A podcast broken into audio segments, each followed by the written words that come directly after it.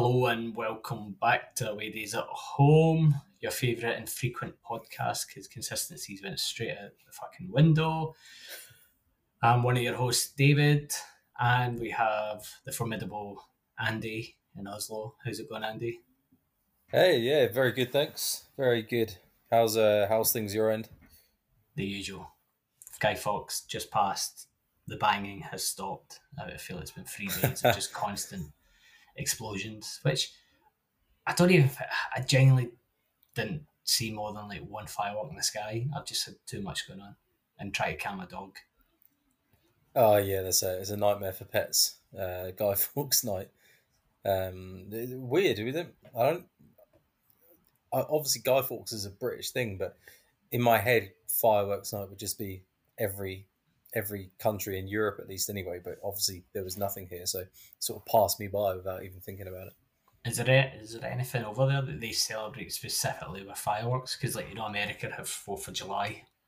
That's their big firework day. Um, I don't. I don't think so. No. Um. Yeah, I. I guess probably New Year's will have fireworks, but yeah, I.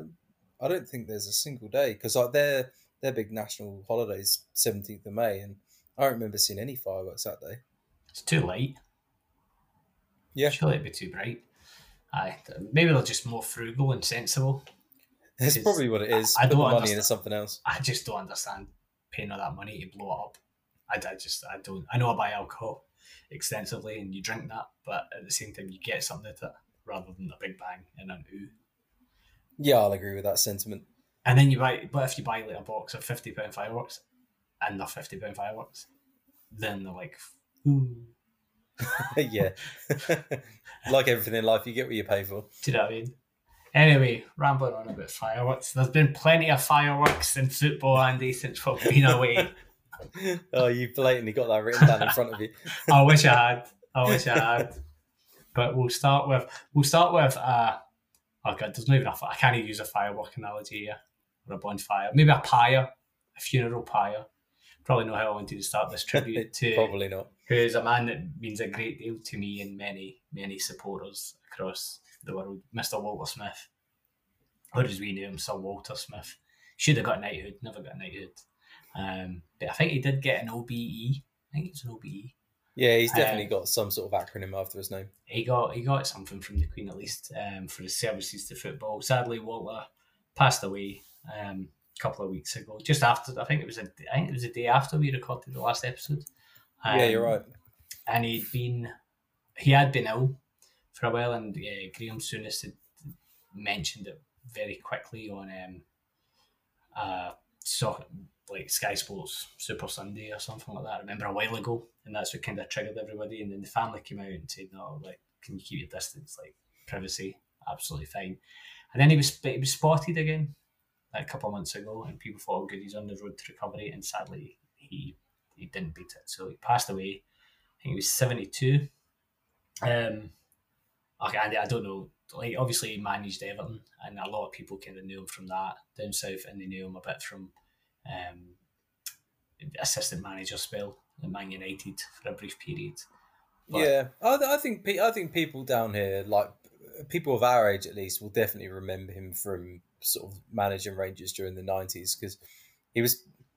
you- can't have had many other managers in the nineties. He was with you for about eight years, I think, in that in that period, and like obviously Rangers were like flying then as well. Um, so he was he was definitely sort of well known. Probably, well, not probably, definitely not as appreciated as he, he would have been north of the border. But yeah, people definitely sort of knew him for his Rangers spell. I think. I think it would, it was someone that there's been obviously since then there's been tons of tributes and everything that's been said has been said and Ally McCoist said a really like poignant, really emotional one on the morning of at Talksport because he'd been presenting obviously and then the news came through. Um, but someone made a really good point on the Rangers strip. You have like five stars to represent every ten titles won.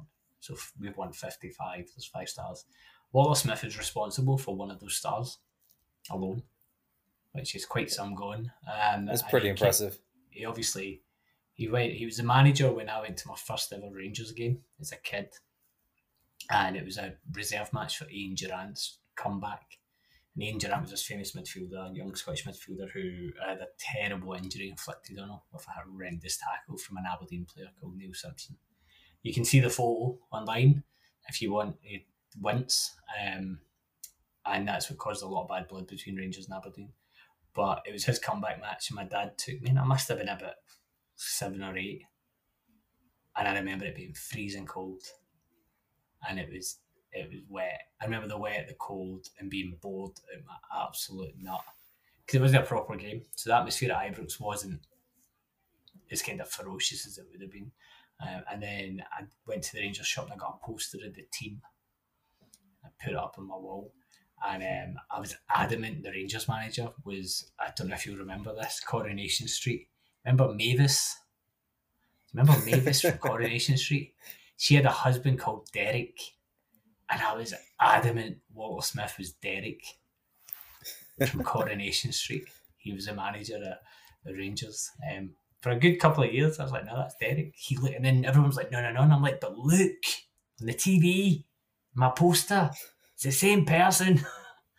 um, but then that's, I think, after that season, that must have been 91, 92 maybe.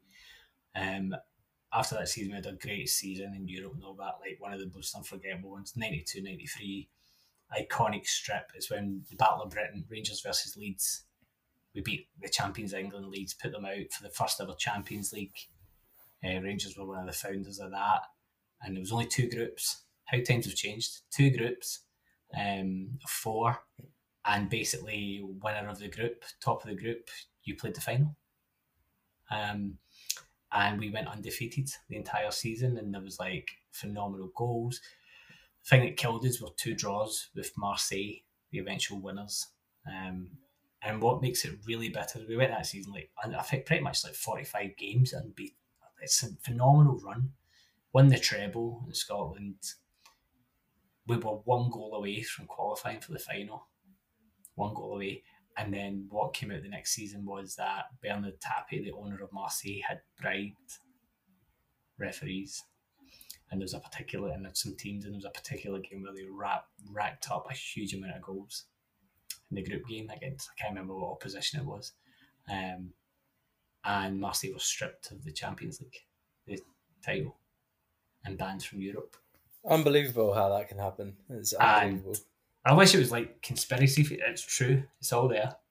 Um, and we would have played AC Milan in the final. And I think uh, to this day, like I, I went to it was like I went to every European home game that season, and my dad for the one and only time in his life he's a fan, but he's not a massive fan. But my uncle was.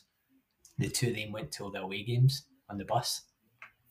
Like they went to Copenhagen because we played Lyngby in a qualifier. Brilliant. By bus Brilliant. from Glasgow, um, and he went all over Europe with them. Um, and it was I think it was on the phone. I think my dad tells a story about on the phone that he was um, he'd phoned home because obviously no mobile phones, nothing. He just got a payphone. He was just phoning to check in, and my mum told him she was pregnant with my brother.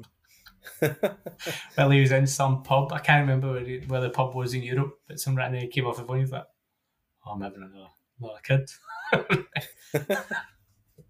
um, but Walter Smith was responsible for all that, and then obviously he bowed out. He never made ten, but he, he announced he was leaving at the end of the season. That was a shame. Signed Gazza, signed Laudrup, phenomenal players. Got the best out of Gazza. Gazza's best football was under Walter Smith. Um, and then he went on to Euro 96 straight after his best season and scored that World Day against Scotland. Um, went away, tried Everton, obviously, get done with the money situation, kept him up. I think when you've seen the, the tributes from Everton fans, I think everybody appreciated what he did.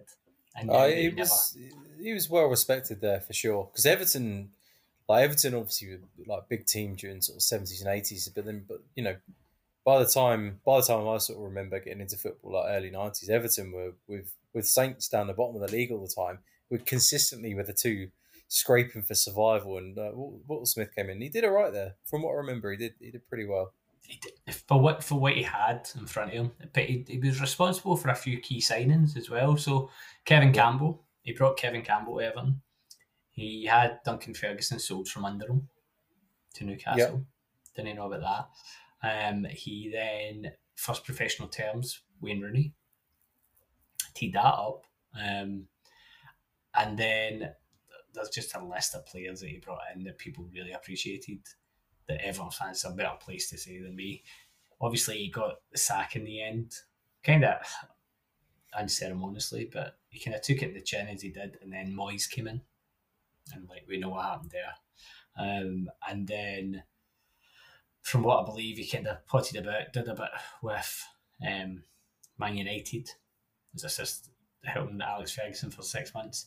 Really good story there about how he was the he helped quite. But this was before he died. This story came out, but Alan Fletcher told it about how Ronaldo was just constantly showboating and training, just trying flicks and tricks constantly, uh, and it was winding up the other players. So Smith was in charge of training because obviously Ferguson was quite hands off, um, and Smith instigated no fouls. So basically, there was no fouls in the game. You could like FIFA when you turn off fouls um, for two for two weeks of training, and so you can imagine what happened every time Ronaldo tried to do a wee flick of that. He just get hacked to bits, and within those two weeks, he started to play the ball off. He started to make space. He started to play one twos.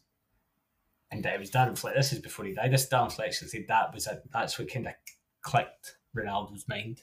You know what? I, I can't nah, because this is this is real life. This is what will happen in games, and I'll just get berated. Um, so I thought that was a nice little thing to read. And then he went to Scotland the job. He took Tommy Burns as his assistant and Ally McCoist. And Tommy Burns sadly is no longer with us either. He died of cancer. He was a Celtic manager during Walter's glory years. Um, and they were main rivals, but that was a great move. Help unite the country behind Scotland. We beat France under him sadly never qualified. And the only reason he left the Scotland job was to go back to Rangers when we were in kind of dire straits after um, Moonbeam, as David Murray called him, Paul Le Guen, failed miserably. um, who saw that coming? And then no money. We were on it hiding to nothing against Celtic in the league. His first Old Firm game, he does as usual, where he used to love signing just Walter Smith would sign random players for these games, and do some weird tactical masterclass.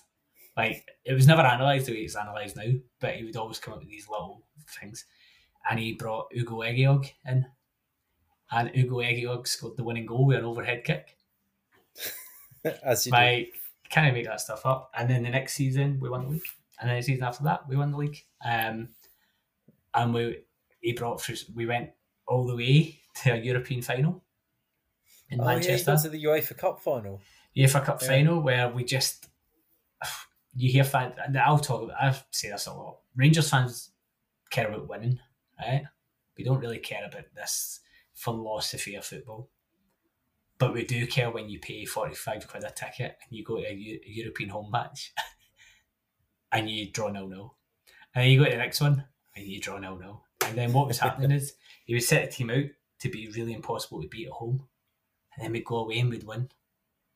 And we kept doing it. It was the season, the season we went to the finals when Champions League, we went to Lyon and beat them 3 0. No one had beat Lyon at home in years in Europe. Um, they came and pumped us at Ibrox. Benzema got a hat trick. And then, but yeah, we just kept going out, beating teams. So we took to final. Sadly, we never won that. Um, and then he stepped down. He announced his retirement um, that he was finished. He was going out in a high, won the league, great, and then all the shambles happened at Rangers. Um, so up until last season when Gerrard done it, he was the last title winning manager for Rangers, trophy winning manager. But so glad that he got to see his lift it again. You know, he was here for it, and he was Gerrard was quite emotional in his response when the death was announced. I think he's really helped. Mm. Um, really helped him bed into the club and stuff. So I know I've, I've went on for about 10 minutes with him, but it's just, he's such a big figure to all of us. And the, the last thing is, I've, I've, I've met him a few times, uh, but he used to own a pub that I worked in. It'd been sold long after I started working it. Um, and I, when I was younger, I must have been 23, 24. And I was working two jobs because I was skint. So I was working urban outfitters in the day and then doing night shifts in the pub. And so I, um, what happened was I finished and I was going to be five minutes late for work, and it was a where Urban Outfitters in Glasgow is. It's at the bottom of where my the pub is, which is uphill the whole way. Like literally, Glasgow's hills in the town. And I remember sprinting, like wanting to die by the time I get behind the bar. And I run in. I'm like, oh, fucking, oh, I'm knackered. And my boss Jason is like, fucking yeah, just give me shite to give me shite. He knew I'd been working. There. I was like, fuck off, just give me a oh. red face, turn round, and there he is at the bar. It's a Walter Smith. And I was just stunned silence, like, fuck. And he'd seen all this. And he's like, oh, makes his order. And then he just, he's just like, get one for yourself, son. And I, all I remember, all I said was, thank you, sir. and went away. Poor buddy. Took a bottle of Peroni because that's what he was drinking. Bought a bottle of Peroni myself gave him his money back. And I remember just, I remember just thinking to myself, he saw that and he knew, you know what, I'm going to make this, I'm going to make this lad's day. I'm going to just calm it down and tell him everything's alright. That's so good. And he did that, and I'll never forget. I'll never forget that. The fact that I said, "Thank you, sir." Never bothered him for a picture. Never bothered him for an autograph of that kid. They came into that pub a lot, and we'd had Souness in, and you'd had McCoist in it because it was a kind of right in the centre of town, but a safe haven. Wouldn't get any arseholes, wouldn't get any shite, so you could go in there and just kind of enjoy your beer, no matter who you were. Um, and so that's it. So to to Sir Walter Smith, like, thank you for thank you for the memories, as Abba say. I think, and for the beer, and for the Peroni, bottle of Peroni. It may be a green bottle, but there's red, white, and blue on the label, so that's it. okay, tributes aside, let's talk about the Rangers. Seeing how we're already on that topic, it's been a bouncy couple of weeks coming out of the international break. Uh, it's been a lot Europe, of goals. A lot of goals, not in Europe. And there's been a lot of goals for every team we play. We give them a goal head start. We've decided that last season was too easy. This impenetrable defence, the most shutout record in British football, etc. Nah, let's give every team a plus one start, and then then build on it. I think the stats are like in the last seven games, it's been like in the fourth minute, in the sixth minute, in the eighth minute, in the 12th, and it's just it's ridiculous. But we're, we're, we're getting there. We're finally starting to rack up. I've, I think I've said the last few podcasts, we're due to give a team a doing. Yeah, yeah, that's right. I thought the Brøndby game at home that was going to be the game. They we kind of got the win, but it was a, it was a bit wasn't it great. Motherwell one 0 down. Um, we did give them a doing. We stepped it up. I don't know if you saw that, Andy. That was the one with our um, Zambian prince, Fashion Sakala. It's one of the greatest names in football. Yeah, Junior. Junior's in there as well. Fashion Junior on the back of his top. And I don't know if you've heard the song. No, I'm not heard the Ultimate Earworm. It's the um, I don't know the words. All I know is uh, you know I think it's Shakira na na na na na hey na na na na na hey na na na na na na na he comes from Zambia. So wasn't that, the song she did for the South African World Cup? Yeah, I think I think some fans went African. Hold on a minute. I've, they've yeah. tried Toto. We've got some. Tried Toto. Toto's too too slow going, and they're like, hang on a minute. I know that one. Um, so you get a hat trick. Sadly, couldn't carry the form into Brøndby away, where it was one each. Again, one goal, just gifting goals. Um, should have won the game, but oh well. So coming out this weekend again, like we're not playing great, but I'm kind of I'm kind of just summarising it because so much time's passed, and anybody listening to this will be aware of what Rangers have done. So six one, great, four points clear. Then we go into the game again. Um, Celtic having played the early game yesterday, they beat Dundee four two, who are second bottom of the league. We are playing Ross County, who are bottom of the league and we get a 4 2. Um, but again, after four minutes, Ross County take the lead at Ibrox.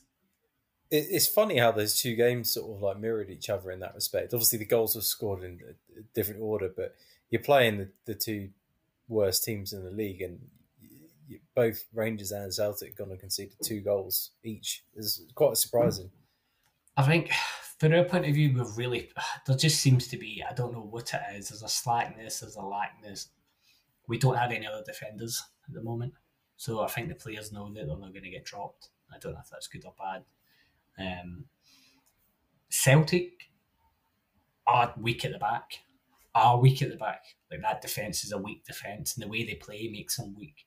And the, the goalkeeper Joe Hart, I don't care what you, you tell me, there's goals in him. Do you know what I mean? Like McGregor, there's no many goals in. Yeah. Hart, there's goals in. Barkas, there's tons of goals in. McLaughlin for us, there's no goal. Like we have a solid base. There just some seems to be this mental slackness. It's no ability. Whereas I think the Celtic backline can be got at. Like the goals that were the Dundee first goal yesterday was quite a simple goal. The ball was whipped into the box and the guy just goes and headers it in, like gets ahead of the player. It's no rocket science. Whereas ours, so not you if we had VAR it'd be ruled that it was offside, but tight call, but it was offside but it was just slack. It was just there was just a, a mental brain fart, and all the goals seem to just be stemming from this brain fart. Um, but thankfully, we had starting for the first time in months Ryan Kent, who is just he's, he's I think his enforced absence has made all the fans appreciate Ryan Kent. Yeah, that happens sometimes because he just he just runs it. He's got something that no one else has got. Is that he's got those kind of swivelly hips, where he'll he runs at a player and it makes it look easy. He's running at a player, and you think, well, he'll just the defender defender can't put a foot in because he just drops the shoulder and swivels the hips, and he's away again. And he's t- he plays with both feet, which is great. And he scored a fucking. I don't know if you saw the goal. The goal he scored. No, um, I didn't um, see. The from like twenty five yards out, the angle from the TV it looks like the keeper should have done better. It looks like it's just came straight through the keeper. Mm. But the angle from the other side of the pitch, you see it literally goes like, I don't know, how high is a crossbar? Like 10 feet? Uh, yeah, about that. 10 feet. It goes about 18 feet in the air and then it dips. like, oh, nice. It just dips right under the goalkeeper to the point where you're like, fucking hell. No wonder from the angle when you're looking at the side up face on, it looks like it's just went through the keeper, but actually it's dipped right to the keeper. Um, so he so he's, he's never he's never seen it coming then.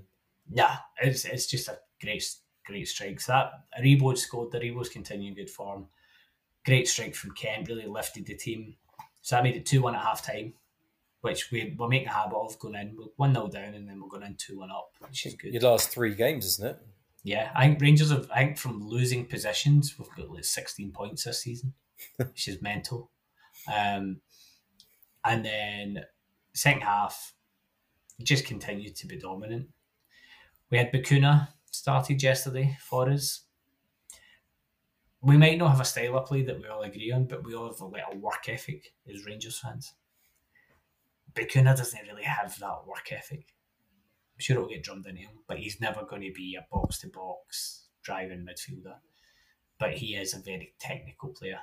Hagi's that Hagi works hard though. Hagi Hagi's kind of different where Hagi is technical but loves a, a scrap, loves a tackle, will track back. And so we're used to that, whereas Bacuna kind of floats. So he's a bit divided opinion. Really good yesterday. Really good. Can pick a pass, tries it on, and scored a cracking strike as well loads of lovely link up play. So 4 2 in the end. Their second goal was just, again, just slack, just mentally slack. 4 1 up, they score. But overall, we're back to being four points clear going into the break. And I think Kent coming back, Ryan Jack came back on the pitch since first time since last season. He missed the Euros and everything with injury. That was a biggie. Um, so a lot of positives going into the international break for us. I feel like we might be turning a corner. Yeah, I was going to say it sort of sounds like, especially with having a couple of you know big names coming back as well. Um, it sounds like yeah, maybe you're turning the corner. The goals are going in now. You just need that that sort of final piece of you know the the sort of defensive concentration, um, which you know, like I've talked about it a lot with, with Saints in the past. It's one of those things where you, until you sort that out, winning games is going to be a lot harder. Obviously, Rangers have got the uh, the, the, sort of benefit of having players that can change the game as well. But you, you know things are going to seem a lot simpler if you can cut out those those goals you conceded again. Like last season, uh, we talked about it a few times now, but defensive record last season was like outrageous. It was it was unsustainable. Like it was an absolute Of course, non- yeah, yeah. Nominally, like there's no no team can play that way. It's the mental con- concentration, but they had nothing else to focus on. Yeah, true, but then I, I think I think the other teams in the league must have got to the point where they're like they're probably feeling conscious about like how are we going to score against this team because no one was scoring against you. Whereas now, like Ross County attacking us Yeah, in the fourth minute, teams know they can get a goal, so we need to get we need to get back in into some sort of form there. Um, the rest of Scottish football, quick Scottish football roundup. Hibs continue to have shat it. Hibs Hibs it again. it didn't Um, go on for very long, did it? Nah, like oh, we're going to win the league. Hearts, on the other hand, They're looking all right. They had a Hearts really are still. Hearts are still doing really well. Uh, I'm going to pull up the table here. Um, They, they second or third, maybe? The third, they're two points behind Celtic. Dundee United are in fourth. Hibs are now down to sixth. Motherwell's above them. Hibs have lost the last four games. That's yeah, poor. Really poor.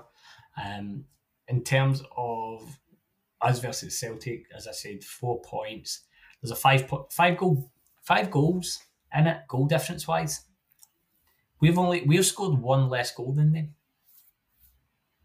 Now for the all attacking, free flowing Ange ball, you know, the greatest football seen this side of fucking Brazil seventy. Um that says quite a lot. What's annoying is we've conceded four more than them. yeah, but you you you're conceding one a game basically, which is that goal you concede in the first five minutes of every match. But Yeah. um, it's surprising that they, that they've only conceded nine because I just feel, I feel like there's been a lot of games where they've conceded. go- I mean, they've lost three games for starters Yeah. in the league. Um, But yeah, I don't know the odd stats they've got against. they had actually. The they had the Livingston draw the other week at home, and they had Yeah. seventy five percent or 85, 75 or eighty five percent possession of the total game, um, and they had like one less foul than Livingston. And I think the weird thing is we spoke about this the week before about a game where the foul count. Remember? Yeah, So Celtic fans seen that and went to Conspiracy Dome, their usual headquarters. and they were adamant that that was proof that, they're up against it. I'm like, no, that just proves that you might have all the possession, but you're you're slack with your passing. You lose the ball, you can see the foul. That's all that. That's all that proves. That's where the fouls are coming from. Um, but even with the conspiracy and all the referees against them, they still got a man sent off and a penalty in the ninety second, ninety third minute of that game when they also got an extra six minutes stoppage time. And that brings me nicely on to what I like to call Kyogo the cheat. Um, I don't know. You, I sent you this, Andy. You saw it when he got yeah. It's- JFK. Lee, Har- Lee Harvey Oswald was in the Celtic stand, Celtic library, and fucking shot in the back of the head. And he went down. Fucking. So I thought, well, all right, fine. As Celtic fans have been commenting, it's the dark arts. You've got to do it to win, and you're like, oh, nah, it's cheating, right? It's, it's pretty blatant. that that was blatant cheating. I think how they got the penalty, I don't know, but that's for another day. I don't care. Move on to yesterday, and it happened again. He got attacked by the Phantom flange flinger. Like fucking, there's a great shot of it from the side on angle, and he, he kind of goes to the Dundee player, and the Dundee player's watching the ball about to come in the box, and he he does a um, Zidane Mat- to Materazzi. Kyogo does a, this fucking like weird kind of like headbutt, and then collapses and gets subbed off for a shoulder injury. What? and, and everybody's like, "What? What? What is going on? Hold on a minute."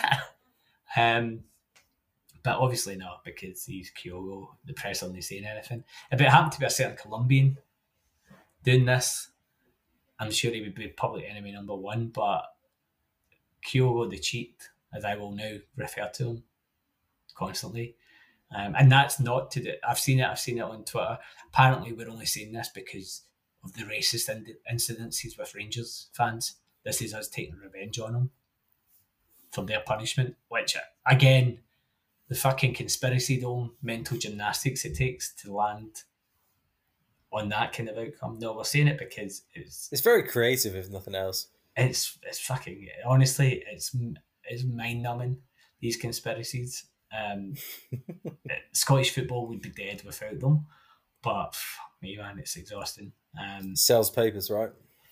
it sells papers, it gets people listening to podcasts and, and videos and stuff. Speak of which, I don't know if I sent you this.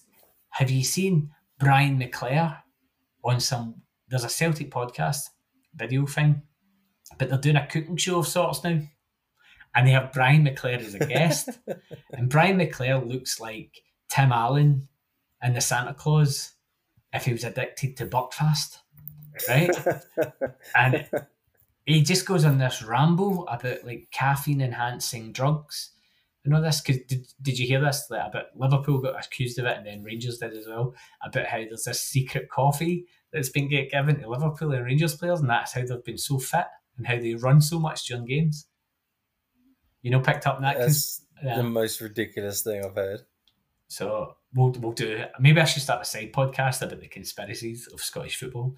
But so he, he mentions that he mentions it, and I'm like, oh my god, yeah, you're one of them because he is a Celtic fan, but he's a proper Hmm. fucking nutter. Um, definitely look up, guys. Brian McClair on the, I'll, I'll, I'll find the name of it before the end of the pod. I'll say it at the end of the pod. You can go and watch this clip on YouTube. It's fucking mental. And it- Oh, I look forward to this. it's, it's it's just you can't ah, you can't make this shit up. And that that's this week's Scottish football roundup. So there's not, not much happening. The usual. um, we go into the international break with a must-win game against Moldova. So obviously we're not going to win that. And then the next game after that's Denmark, I believe away. They're no, they're no any. We'll pump them because they haven't got any pedigree at all, have they? well, you never. They might not even have a manager by then if he goes to Aston Villa. But we played the Czech Republic like fucking D squad. Remember that? yeah, I do. and we didn't that. beat them. So I, I- there's there's there's nothing you can yeah nothing you can say about that. But let's let's get on to something more exciting and let's talk about one of the form teams in the English Premier League whose manager is getting linked with open job vacancies now. let's talk about the mighty 13th place Southampton. it's funny how things turn around like that. But uh, we, you know, looking at the fixtures before the season started, we, we said that we got to get through those first, I don't know what it was, six or seven games, and then we had this patch of games that you could judge the the team on and see sort of how far we've come. And you know, th- we've made progress. I think the last four games we've won three and drawn one, which has uh, got us more points than our previous 12 games in the competition if you go across both seasons, apparently. Um, don't really know why that stat's being thrown around purely because it, it looks like looks quite impressive. But yeah, we've um we've made a habit of winning 1-0, which is nice. Um he's I mean, we've seen it most of the season, but the, the defense has been sorted out now. There's there's an element of concentration. There's still a lot of Saints fans claiming that there's no leadership at the back, but I can't see that. If we're we've kept five clean sheets in what was it, eleven games in, in the league, one of them was Yeah. against Man City. Um, I don't think you I don't think you do that if uh, if you don't have some sort of leadership at the back. Maybe there's not the one kind of vocal standout, but you know I think th- clearly something's going right there, and like Salisu's arguably been our player of the season so far. He's been incredible. Um, But I think look, just it's like we've been saying about the fixtures, right? So we ranted about Newcastle Southampton and how that game should have been dead and buried, and Yep. then you scraped a point. You you salvaged a point from a game that you should have won. Then you then you play West Ham, who are now we'll come on to them, from like the form team in the league. You get Yep. nil nil there. You go to Man City, arguably probably one of the toughest places to go in the league.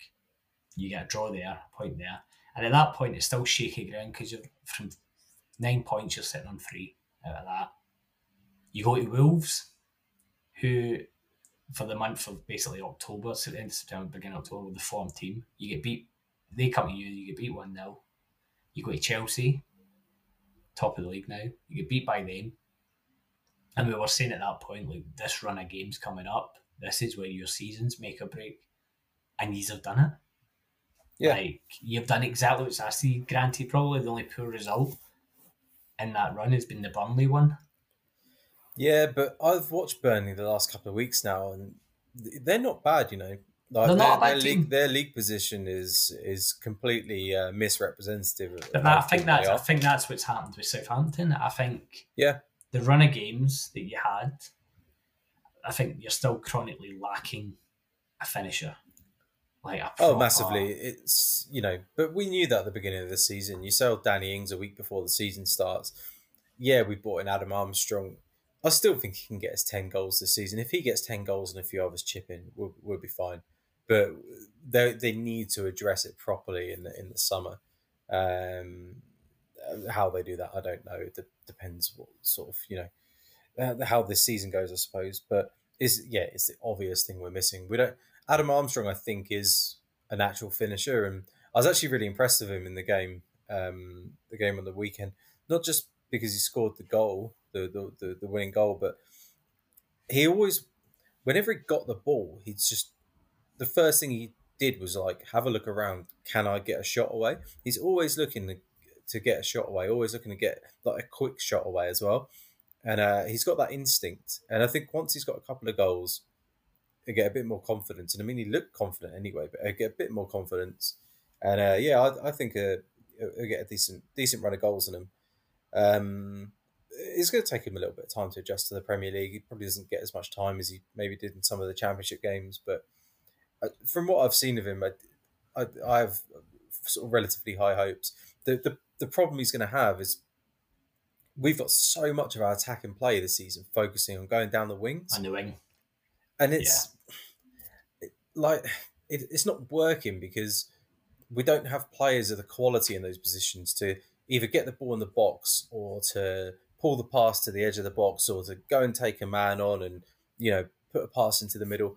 Adam Armstrong and, and Che Adams to an extent making some fantastic runs on the weekend through the middle, like right on the shoulder of the defender on a defence that's playing quite a high line.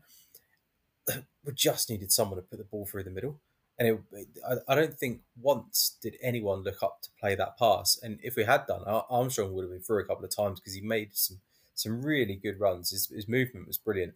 I think if Ralph must see that, hopefully he can get us to adapt our attacking play to you know to the to the strengths of the bloke that we've signed to be our our sort of talisman up front. But you know, early days yet, and I'm overall like I'm very happy with how the season's gone so far. Like you said, thirteenth. I think we're three points off of Man United, who are sat in what fifth or sixth.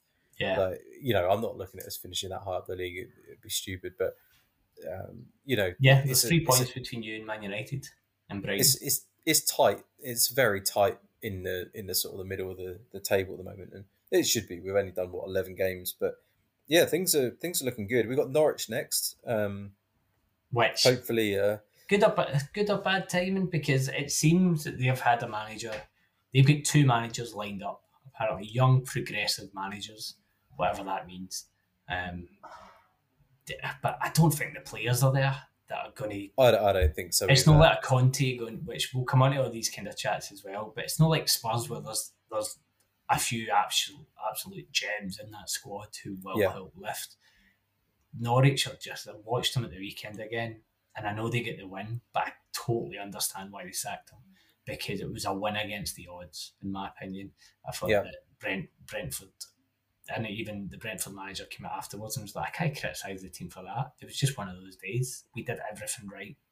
We just didn't win. Yeah, um, you really think, don't want to have that day against Norwich, though. That's the team you got to be taking six points off for, a, for a season.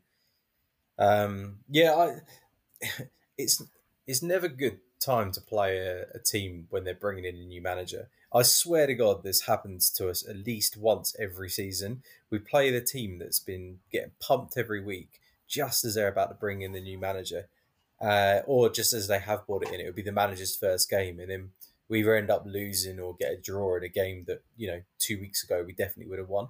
It's, uh, I mean, you can call that a conspiracy theory if you want to, but I swear it happens every season. Uh, but yeah, we should, I, like, we should still beat Norwich. I don't care who their manager is; we should still beat them, like man for man on the pitch with, with a far better team than they have. But we'll, we'll see. We'll win that, and um, I think we've got we've got maybe one or two sort of reasonable games coming up, and then it's a uh, then it's a sort of tricky run of matches again. Oh, I but, think I think your tricky run's coming up now, mate. To be honest, after Norwich, it's Liverpool away at Anfield, yeah. Leicester at home, Brighton at home, then away to everybody's favourite, Mikel Arteta's Arsenal, then off to your favourite for the drop, Crystal Palace. Um, then it's Brentford, then it's West Ham. Like all these teams seem to, it's weird, isn't it? At the moment in the in the league, there's a lot of teams on form. I don't know how, how is that happening. How is there so many teams on form teams at the moment? Yeah, looking think, at a league full of these teams, like other than probably other than probably Chelsea, I don't think there's been a team that's been consistently at a high standard all season. Um, like Man City have been for most of it, Liverpool have been for most of it, West Ham probably have been for most of it, hence why those four make up the top four. But there's been every other team has either had like a really bad patch and then a really good patch, or they've had the reverse, or like us and Crystal Palace, they've drawn almost every game and have got a really, you know, low number of losses, but just haven't quite got like the momentum going. Uh, so yeah, it's like it makes for a good season though because everyone's beating everyone, yeah. and yeah. it's what we always say leads to a good Premier League season is when when you have that competitiveness in every single match, and we've definitely had it so far this season. Yeah, it's, it's strange because I'm just I'm looking at the form table and you were saying, oh, you always get the team that's just got a new manager. Well, you're responsible for a team getting a new manager. Really, yeah, I, um, yeah. And I think we saw this cup. We we've talked about it, but last five games defeat. Like they've looked awful. They've looked terrible. They've looked kind of without form, without shape. They've bought players that don't seem like. I think was it is it Christian Purslow who's a MD. Yeah, um, he's been taking a lot of stick this week off some of the fans, and he came out and said at the start of the season that when they sold Ings, it's fine. We've replaced them with like three different players. Grealish, you mean? Oh, Grealish, yeah, sorry. We've replaced him with um, three different players. And, like, Ings was one of them that came in. Hmm. Um, and Leon Bailey, is it Leon Bailey came in? Yeah. And, and you can, it, it doesn't work that way. We've seen it time and time again when they Tottenham with Bale was the famous one, isn't like it? fucking Liverpool with fucking Torres, and then they bring in like Andy Carroll and all that, and it's like, what yeah. are you doing? Um, but I just I get I think the fans, I think it's with a heavy heart. They can understand why he's went, but they're, they're, they're emotionally attached to them. I don't think Villa will go down. No, no, no. Villa, Villa won't go down, and bringing in bringing in the the right next manager might help them have a good finish this season. Still, um, the one thing Dean Smith did wrong is coming out at the beginning of the season and saying like we have to finish at least top ten. That immediately yeah. put a ton of pressure on himself. I don't, I don't think he's done a bad job there. I think he's done a good job. Most Villa fans that I've seen seem to think he's done a good job. And do you know what? You lose five games in a row, even two or three years ago, you're not going to get fired for it. That just shows how, uh, yeah, how tight the margins are these days. And I, I still think it's a bit harsh firing the guy. Yeah, they look bad and they, they didn't really look like they knew what they were doing on the pitch. But I think they still could have given him a bit more time to turn it around because they should be looking at the, the, the people in recruitment um, if they want to ask questions. They sold their talisman Jack Grealish, the guy that like everything around that team went through. And we talked about this a few times now, but yeah. it's so important now that the manager's just been fired because of it. Because they didn't replace him. Like you said, they brought in three players on for big money, as well as a few other players they brought in before that as well. And they've just they're not really given the manager a chance to sort of settle his team. Like another one they brought in was mm. Ashley Young, and nothing against Ashley Young. I think he's a good player, but why have they why have they brought him in? It just it just upsets the balance. Like bringing in Ronaldo at Man United, like Villa had a really strong and settled back four. All of a sudden, he's got to accommodate another player in there, and there's a bit of rotation going on, and it just it, it causes more problems sometimes when you bring players in than just to try and maintain some consistency. Um, and we've said before, like Buendia's not settled. He's he doesn't quite look right yet. Leon Bailey, from what I saw against Saint, like, honestly, the guy was awful. Uh, I was quite happy when the ball was going down the right hand side and Bailey had it because I knew nothing was going to come of it. Uh, whereas El Ghazi on the other side looked, looked, very dangerous, even though he should have been sent off twice.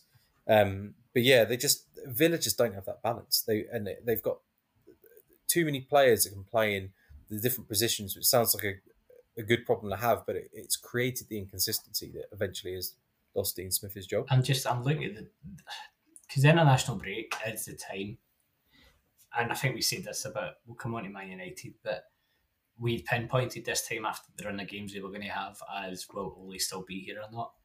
And I think it's I think it's dangerous for managers this international break because it gives people the time. Like we've seen it with Spurs, we're seeing it across the board. Yeah, it's been it's, a lot said about it this week.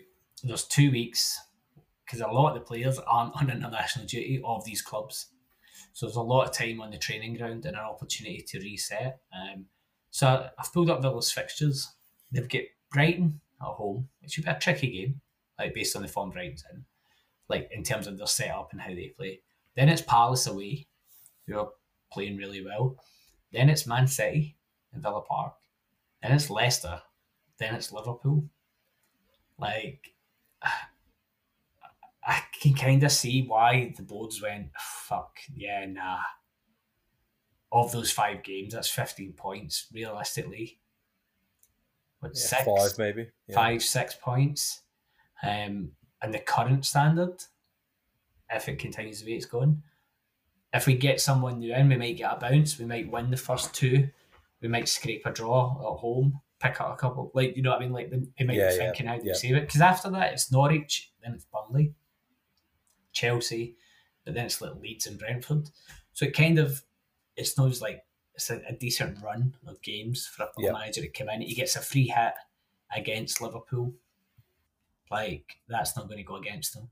Um, so I can kind of see that the reasoning behind it, but I still think, to your point, it is harsh based on the achievements. Um, the bet, I think the betting for the manager, who the next manager is, like Gerrard went to favourite based on yeah. I think the relationship he has with Christian Purslow because they were at Liverpool at the same time. I don't think, and I'm obviously biased here. I've said this before when it was Newcastle linked. He's not going to go to fucking Villa at no, the, the season. Absolutely not. I think almost everyone that's been linked with Villa is just a ridiculous. Like I don't know where. Normally, you're like, okay, this makes linked. sense. Like, yeah, it's not going to happen. I, mean, that's famous last words, but I really, really can't see it happening. Like the the club stuck by Hasenhüttl over the last few years. Hasenhüttl stuck by the club over the last few years when they've sold his best players. There's a really good relationship between him and the the MD and the chairman and everyone else. Like it's a really good working relationship. Why would you go and upset that in the middle of the season and take a huge gamble?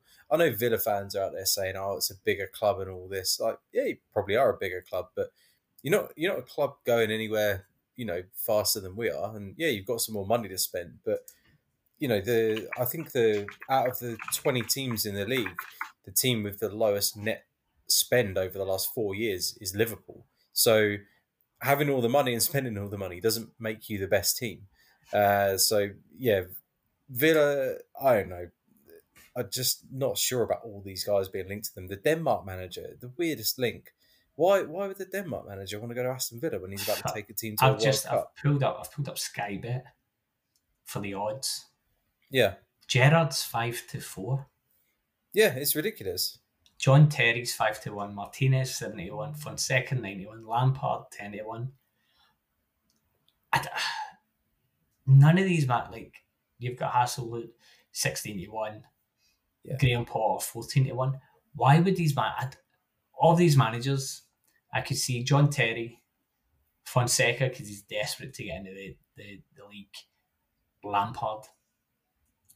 Outside of that, I don't see anyone, any of these managers going to Villa. No, I, I, I can't see it happening. I, I think Lamp I think Lampard will end up at Norwich. Um, Norwich also been linked with Hassan Hasenhüttl. Like, why the hell would he go there? Um, uh, that makes no sense. Um, yeah, I, I could see I could see Lampard going to Norwich. Um, Lamp, the only way I see Lampard going to Villa is if he's got John Terry as his assistant, which I don't know if Terry would even go for that. Um, Fonseca, I, I'll be honest, I don't know enough about Fonseca. The only thing I know about him is he gets linked with every single vacancy in English football. Um, and I, I, looked up his record the other day just to, try and learn a bit more about him. He's not really done anything anywhere. He's, there's nothing special about him. Um, so yeah, that's another another weird link. Yeah, he is. I've pulled up the odds for Norwich. Lampard's forty five, so he's five four odds on. Um, yeah. Then it's who's oh, I'm going to fucking butcher this. Jet Jet Kjetil Knutsen. I mean, you've not given me too much to work with there. Uh, I'm going to I'm going to have to type it because I don't know who the fuck that person is. That's, I, I don't Norwe- he's Norwegian. He's Norwegian. He's a Norwegian football coach, and he manages Bodo Glimt. Oh, it's the Bodo Glimt manager. I'm gonna guess his name's Kjetil Knutsen. Uh, check you. See, the spe- finally it comes in handy. You live in a fucking Norway. I've probably pronounced that horribly wrong as well. To be fair, I mean this this guy at Bodo Glimt has done a like unreal job. I was reading about them yesterday. They only got promoted to the top flight like four years ago, I think. Um, and then last season they they won the league by smashing everyone. I think aside from one loss and three draws, they won every single game. This season they're about to win the league again um, which you know it's almost harder doing it in the, the second season. Uh, they smashed Roma. What was it, six one in their own, you know, at, at home, and then went got two two draw in the Stadio Olimpico last week, um, just uh, making that smile on Mourinho's face even bigger. Like this manager's decent. Like I'm not saying the Norwegian league is of any sort of standard, but to come in out of nowhere like like that team's done and go on and win the, the title back to back is is insane it's just it's just mad that there's him, there's Dean Smith, and then it jumps twelve to one, Roy Hodgson or Russell Martin. oh, Russell like, Martin's a lazy link because he was their captain. He played yeah. for them for years, but Played he's only us. just moved to. Uh, where's he just moved to? He's moved somewhere in the championship. Um, he just yeah, you see just, you see these odds and you just think you're literally just you're throwing names in a hat. Yeah, they some of those have just been pulled out of someone's ass like that. Russell Martin's not going to go there. They're not going to want Russell Martin, and Russell Martin's literally just gone to the championship. Um, yeah. yeah. I'm a little surprised no one's been linked with like a couple of the championship managers. There's some good ones down there. Unfortunately, most of them are sort of quite new in their jobs, which is maybe why. But um, yeah, I think Lampard for Norwich. If not, then I wouldn't be surprised to see Dean Smith go there. There's some yeah. some interest in betting that's up here. Yeah. Very strange. Um, next permanent Southampton manager. Um, Alan Pardew is currently favourite at 5 to 1. So you've got that to look forward to, mate. That's ridiculous, ridiculous thought. Um, and next um, manager to leave the club is Ole Gunnar. Shall we come on? Shall we talk about Man United? Yeah, I mean, it's no surprise that he's the favorite, and I think after him, Hasenhüttl was actually one of the favorites to to be the next man. I think that's go, why the betting still there's still a betting market for yeah, sorts. But Hasenhüttl now after this last week uh, of manager seconds, he's now the sixth longest serving manager currently in the Premier League, uh, which is probably why he's high on the agenda to be one of the next ones to go. But um, yeah, I, I, don't think he's going anywhere this season. If if he does, it's going to be the the, I mean, the club aren't even going to fire him. He'd have to go and lose 10 in a row. Um, but yeah, he's not going to go anywhere. Ole Gunnar Solskjaer, I don't think is going to go anywhere either. Um, I'm still totally in two minds on this guy. Not on his not on his ability as a coach because he's not a world class coach. That's that's abundantly clear. I just I just don't I don't see what's going to get better for Man United by firing him because um, I don't know who they're going to bring in, and they've. You can't forget, like Solskjaer did come in at a time where they looked, Man United looked dead and buried. And he came in, he sort of stabilized everything, and yeah, they've like they've had a couple of really bad results in the last few weeks. He's not gone through a single period in the time he's been manager where he's like consistently lost games. Don't get me wrong, like they were atrocious against Liverpool, arguably worse against City, despite the fact the scoreline was lower. They they've really looked awful in a few of these matches. But I think but... that's I think that's where it comes down to, though, mate. I think if if you're a United fan and you're a big club and you finished second last year and you spend what was it? What did they spend in the summer? Like spent good money. Oh like, yeah.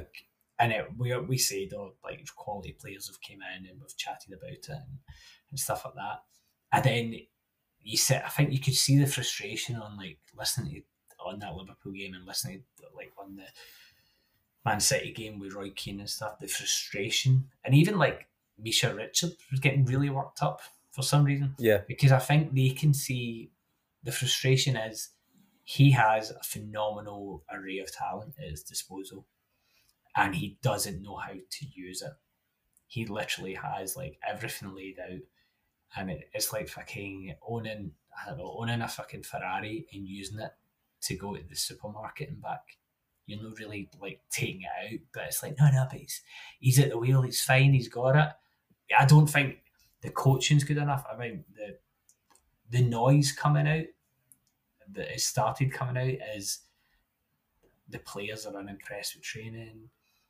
Ronaldo's been kind of shocked by the standards. Fernandes is getting pissed off. And we mentioned before, he's not, the young players aren't developing. They're not stepping up. They're not being pushed. Um, and there comes a point where Man United's run as a business, very much so. And if your assets are heavily depreciating all of a sudden, like you sign a, a Ballon d'Or nominee and he doesn't get doesn't get a game because Fred plays. There's something there's something though, right? You sign one of the, the most exciting young players in the world who happens to be English at like at a time in his career where it looks like he's about to just rocket launch even further. And instead what you've now got is a, a young guy that looks absolutely short of confidence. Do you know, like, yeah. when all that starts happening, you've got Pogba walking out the door on a free, having achieved the grand sum of fuck all in his time there. Um, I think the business needs to start looking into that. And to your point, who do, who would you bring in? Like, how would it get better? I think you would bring in a team. I think you would. There's there's going to be managers out there that have a coaching staff. And I think that's the week. I, I'm seeing this purely from like a Gerrard point of view. Gerrard brought in a staff, specialist positions that he'd cherry picked, and he thought, right, you do this and you do that. And Michael Beale's a tactician and tactics guy. And you've got like Gary McAllister on the training pitch, he's a system, and it all works as a unit. And the players can't really challenge it because they've all done something important. Whereas Man United have this 36 year old guy who's getting kind of constantly kind of reported to in the papers the stories about about how inexperienced he is, and I think that's like I have no love for Man United. It doesn't bother me. It doesn't bother me whether they win or lose, and I know you don't either. But I think it's it's it's bizarre. I think if you're a Man United fan, yeah, you can still you can criticize Ole without being disloyal to Ole. Do you know what I mean? Like yeah, yeah, yeah. Yeah, I, like I said, I, he's clearly not a world class manager. He's he is uh, over ninety minutes beaten every world class manager um, in his time as Man United boss. Um, but yeah, he's not.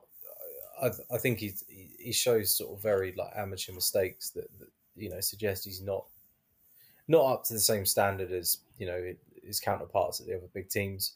But I if it was, I don't know. It's easy to say because I'm not a Man United fan, but honestly, there, would be some of the players I'd be looking at before I'm looking at the manager. Um, you know what you get with Cristiano Ronaldo, and like, don't get me wrong, he's pulled Man United out of some holes already this season. But watching that Man City game, I think the first ten minutes he was on his ass three times, like you know, just getting knocked over or having a dive, and you think, come on, mate, your your team right now need to get stuck into the game. They need to work their ass off, and they need to fight like every little battle on the pitch to try and compete with this Man City team, and all he was doing was just like falling over. The defense just kept making the same mistakes all the time, misplacing their passes everywhere, putting themselves back under pressure again. Fred and McTominay, as they have been all season, were absolutely non-existent in the middle of the pitch, Yep. and I think that's where their biggest problem is is is in the middle. They've like Man United teams of of the past have always had so much creativity in the model in in the middle. Sorry, uh, obviously Pogba was suspended. I don't think he would have made a blind bit of difference. He's been a complete liability all season, apart from against Leeds United. Um, and I just think I think they've got problems all over the pitch, and it's been completely glossed over by the fact that they spent a lot of money on Jadon Sancho. They bought back Cristiano Ronaldo, who, to be honest, Solskjaer had probably no say in it, but he also couldn't be the manager that said, you know, oh no, we'll let Man City have him. That was never going to happen. Um, and yeah, I think I think there's these big signings like Varane as. Varane's been a good signing, and they did miss him against City, but these big signings have completely glossed over all the problems they've got on the pitch, and whether or not the manager is the biggest problem they've got. I think until they, they fix, and it seems ridiculous because of the money they've spent, but until they fix the, the, the glaring issues they've got, the But surely pitch, that's they're not going to go anywhere. Surely that's Sorry? him. That's it's his team now. It's not a rebuild job anymore. That's his team. Yeah, that's yeah, you're right. But you know, I think he obviously wanted Sancho. The club wanted Sancho. You also don't know how much of a say he's got in in signing these players either. Um, he might have gone in and said, you know, I, I need two central midfielders.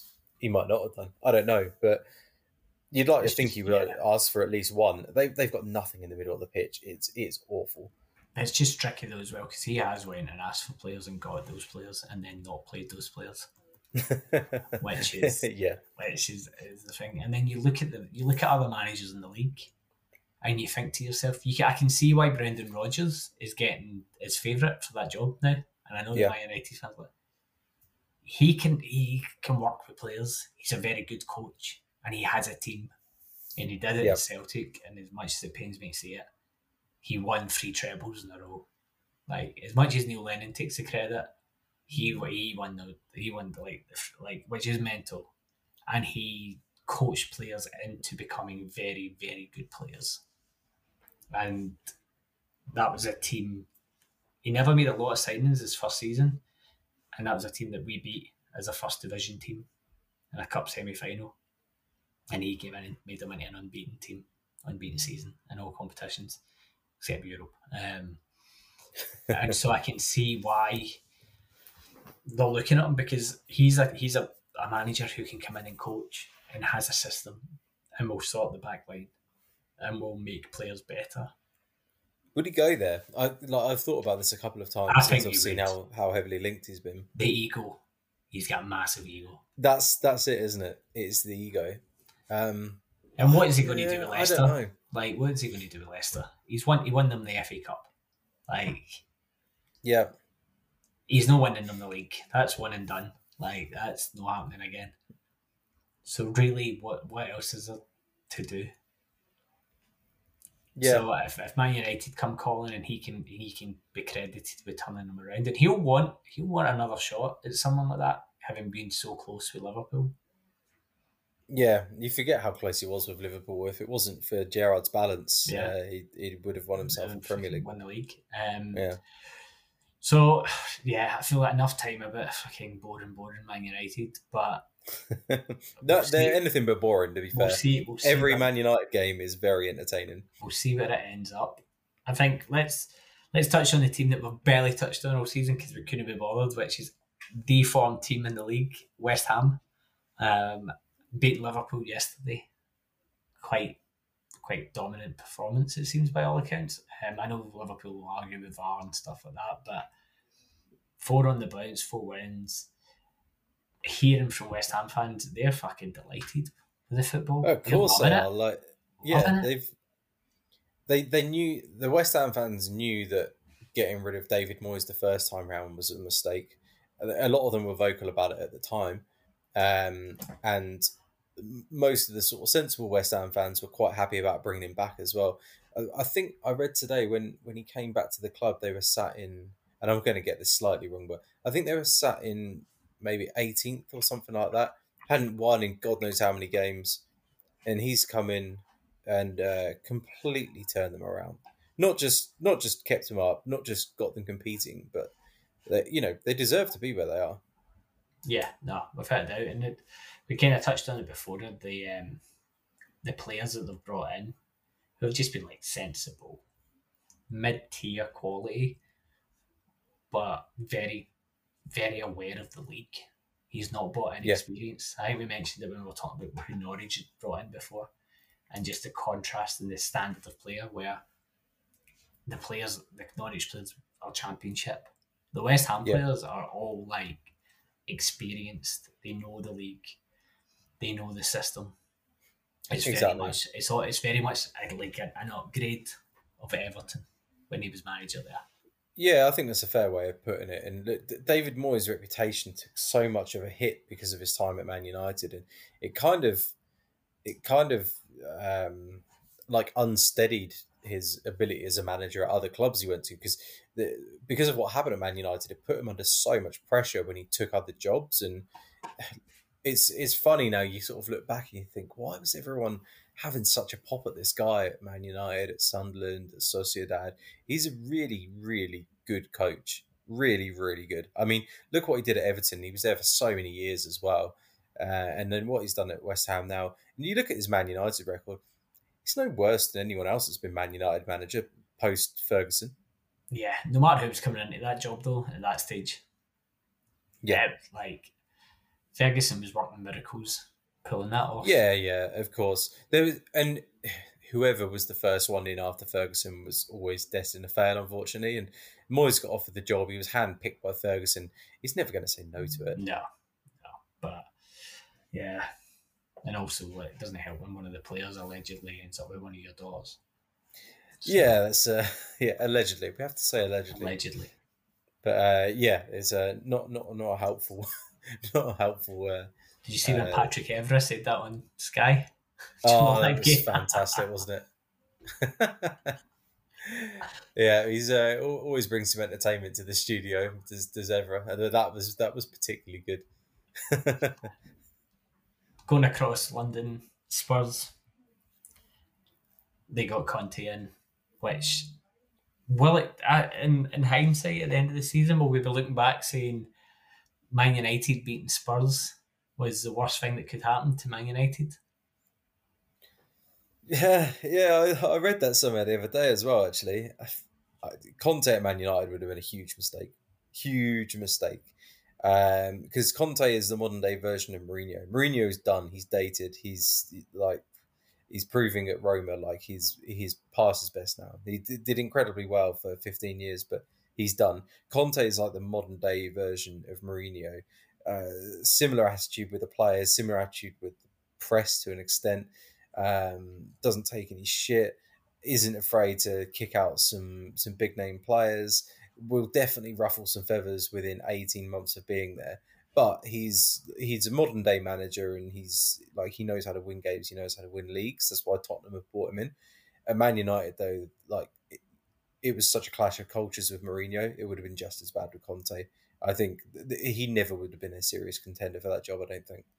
Uh, but Spurs, maybe you know, maybe maybe it's maybe it'd be a good thing because I don't think Mourinho was doing that bad at Spurs when they gave him the boot. There were other reasons they gave him the boot. I think something to do with his contract. Yeah, if he did another game, or so Yeah. if he'd won that game, exactly, he would get a massive. He was due a massive payout. Yeah, exactly. So you know, Mouri- Mourinho wasn't wasn't doing too bad there, and uh, the, although his style of football was terrible, that I think probably the, the the sort of the the discipline and the man management that he brings in is, is kind of what they've looked for in Conte as well. Because when I've watched Spurs this season, I've like absolutely no idea. I don't even know who half their players are. They're just so like they all kind of roll into one for me. There's a real like nothingness about that squad.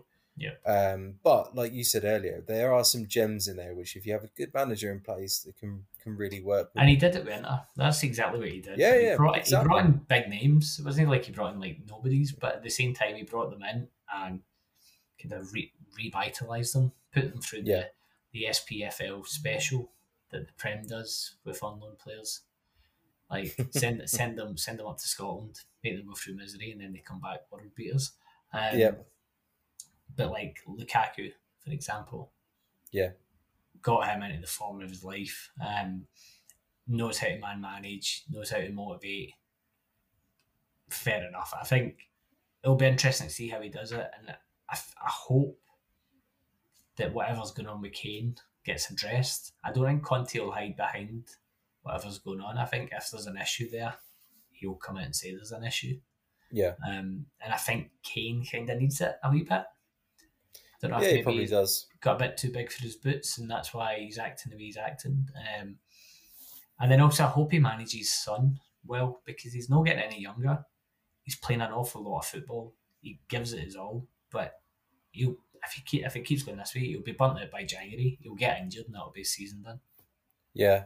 Yeah, you're right. They're so dependent on him now, though. Like, arguably more so than they are on Kane.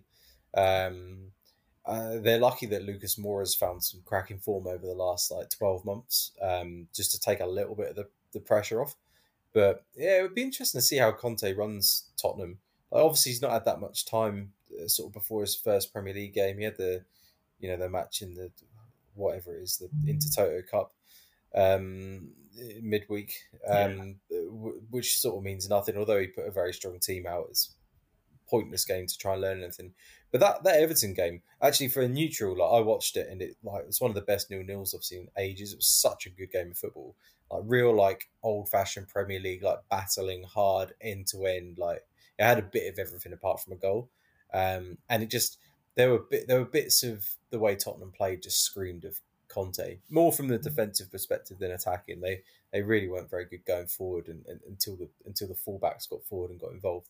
But um, yeah, it'd be interesting to see how Tottenham do. I it's a I'm surprised Conte's gone to Spurs. I'm being totally honest, and no no disrespect to Spurs or Spurs fans, but I I- would have thought Conte would have held out for a bigger job and a bigger club Yeah, um, which is why he was getting like touted with Man United. But yeah, I, I think it could turn out to be a shrewd move. Uh, it might not be a bad bad move for Conte or for Spurs, obviously. yeah. Well, they've got that. They've got the Italian sporting director, haven't they? Yeah, And I wonder if maybe right. behind the scenes, since they first made the move in the summer, they've worked at it. A bit like Man City did when they brought Yeah. in all those Barcelona guys to then get Guardiola. I wonder if there's maybe more of a structure there and they've went, right, we're committing to this. Though he's only on a two year contract, isn't he? Like 18 months. Yeah, I mean, this is like I think we've talked about this before. This is this is Spurs' sort of last throw of the dice within the, the current structure they've got. Because if this doesn't work out, they need a total reset. Yeah. Like you know, there's a there's a lot of players in that squad that I think if Conte becomes a success, he will he will phase out over the he will phase these players out over the next eighteen months. But I think if if things come to an end quicker than that, there will be a summer where Spurs just gut that team and have to really build up. That's on that's on Levy, isn't it? Because Yeah. that's why Pochettino. That's why he struggled because the team wasn't getting refreshed. It wasn't getting fresh blood, and so he Yeah. was milking the players, the key players, for as much as possible, and they just burnt out. In the end, there was nothing left to give, and all he had was the young guys on the bench, who obviously don't cut it at that level. Um, Yeah, that's exactly right. But speaking of gutting and coming back, Arsenal just Yeah. kind of trundling on, don't they? Um, they're sixth place now. yeah, they, I'm still not convinced. I don't care. They could win the fucking league, and I'd be like, I was just gonna say that. I I, still- I'm still not convinced. Let me. I'm going to pull up the table. Let me pull No, but. I, I kind I kind of agree with you. They're, they're actually sat in fifth place at the moment. Um, I think they they lost their first three games, didn't they? And then they're unbeaten since. yeah, I um, just They've I just- they've what he's done well at what uh, I said this to a few mates of mine are Saints fans over the uh, over the weekend because there's a similarity in in in kind of what's happened with Saints and Arsenal in that they've just been like neither team can really score goals and uh, sort of both both managers have, have obviously decided right we don't score many goals so we've got a we've got to start taking some chances but b we really got to make sure we don't concede goals. And what Arteta's done quite well is is is shut them up at the back. He's got a lot of consistency in that Yeah. defense. Ramsdale, like I hold my hands up. I didn't rate, rate Ramsdale at all at his previous two clubs, Bournemouth and Sheffield United, but he's come in and he's massively changed things for them, and he's created a really strong leadership at the back. Um, ben White settled in, got a bit of consistency. The whole like the whole back four just feels pretty secure now, and it's exactly what has happened at Southampton. What Hasenhüttl's done in in seeing that like we're not going to score many goals, we've got to make sure we don't concede. Um, so like I think like fair play to Arteta for that. Like that was that was that was that was that was smart and it was it was a good move. But now they've got to build on it. Now they've got to start scoring some goals because they've got like a really threatening attacking line on paper, but they just don't click. There's something No. missing there. And I keep saying Odegaard trending. And when Yeah. when he when he keeps trending, that kind of says to me that the fans are fucking spitting the dummy. Arsenal Yeah. TV style. Well, he, Um, he started on the bench on the weekend. Uh, he didn't he didn't even make the starting eleven. And I mean, you know, that was their flagship signing of the summer. Yeah. So I don't if he they don't have that creativity, do they really? But then you look at the front line as well, and they're not the ones making the like scoring the goals. It's what's his face? Um Emile Smith Rowe. yeah.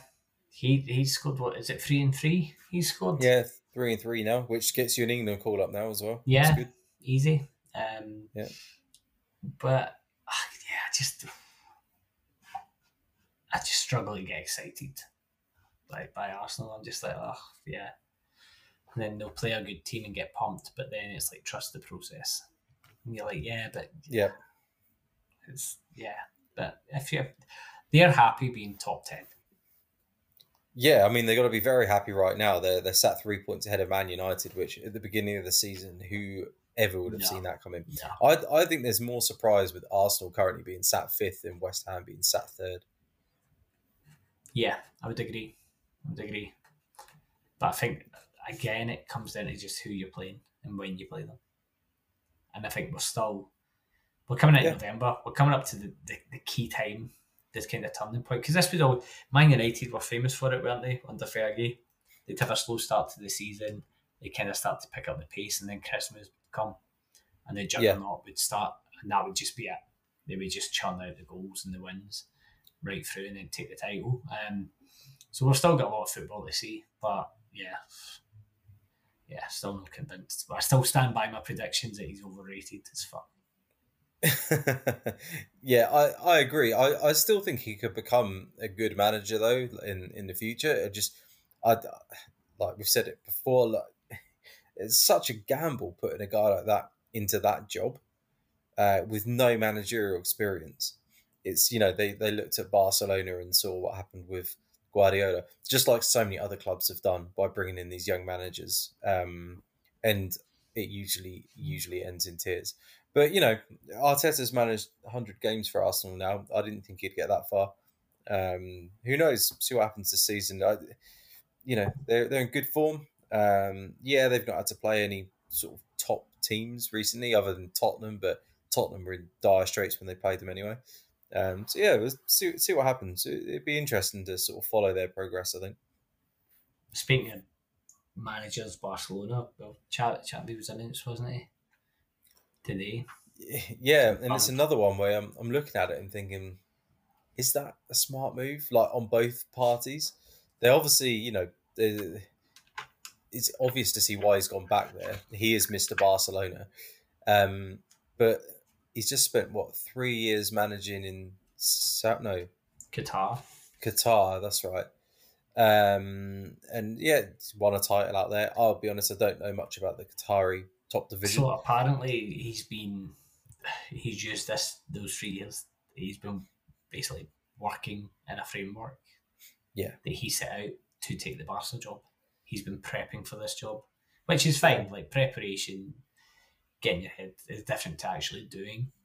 Yeah, I can well believe that. And there's been similarities drawn with the fact that, you know, Guardiola took over from, uh, was it Frank Rijkaard, I think, um, at kind of a really clinical point of the season when uh, arguably they could have uh, sort of aimed to keep some stability, but they they decided no, now's the change. Young manager in, a lot of young players coming through, and it's kind of a similar thing with Xavi taking over from from Koeman, all the young players coming through.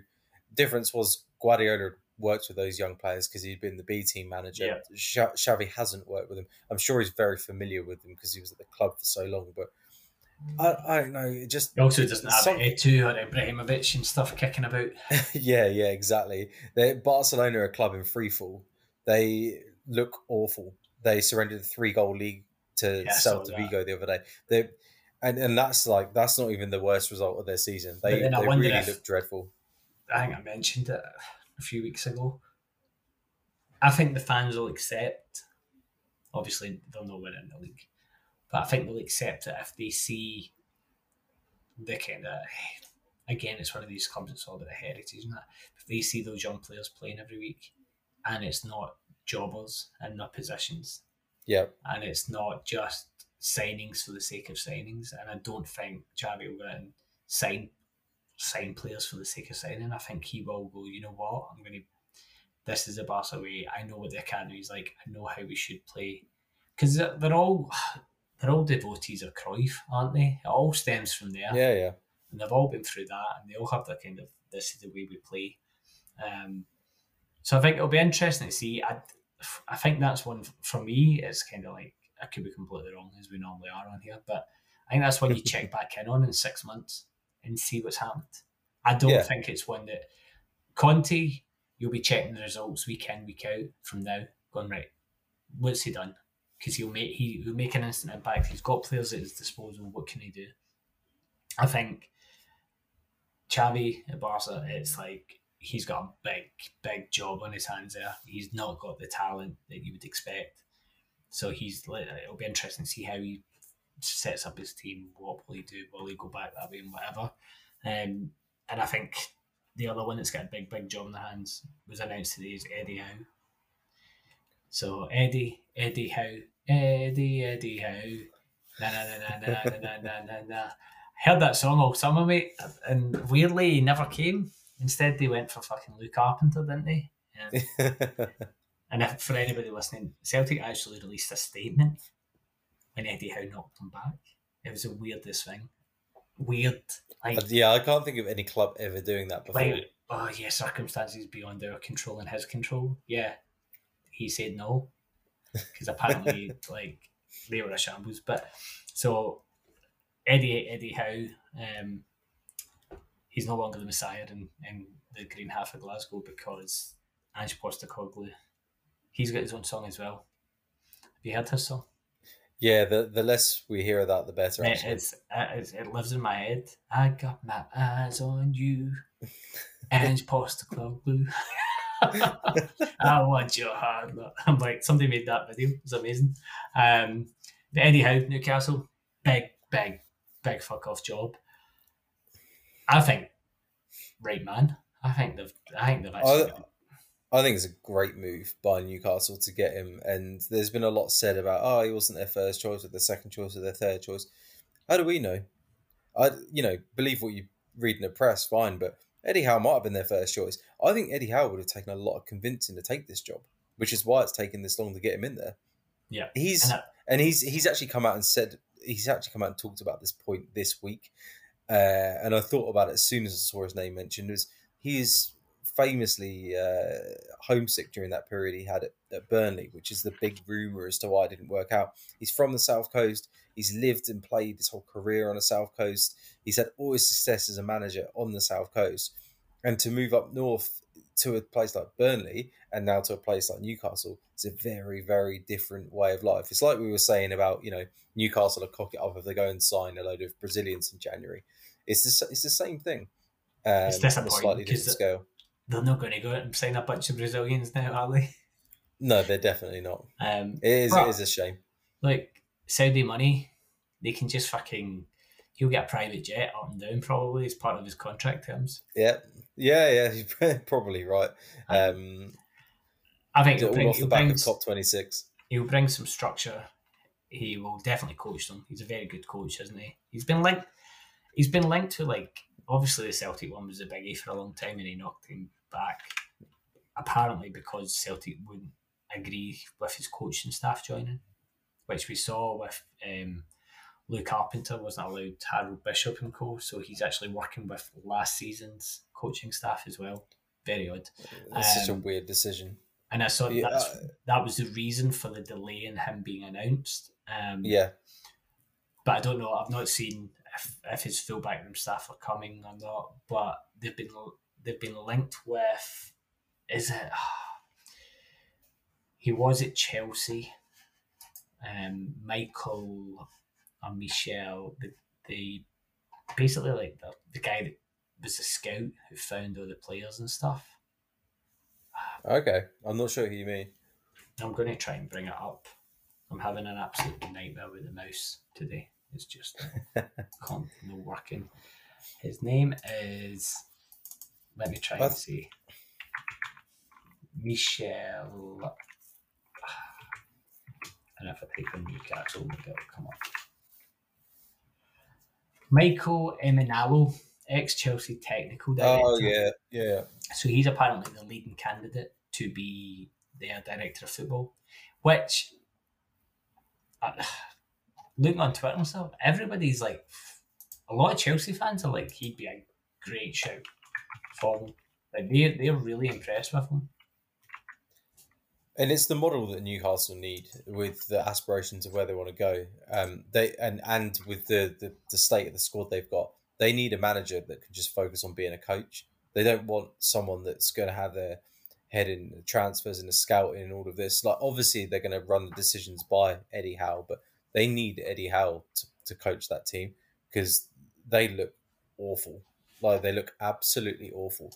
And I was kind of curious as to who they would bring in as manager and whether anyone would actually be able to keep them up because, like we said before, money will only attract a certain type of player in January to a team in the position that Newcastle are in.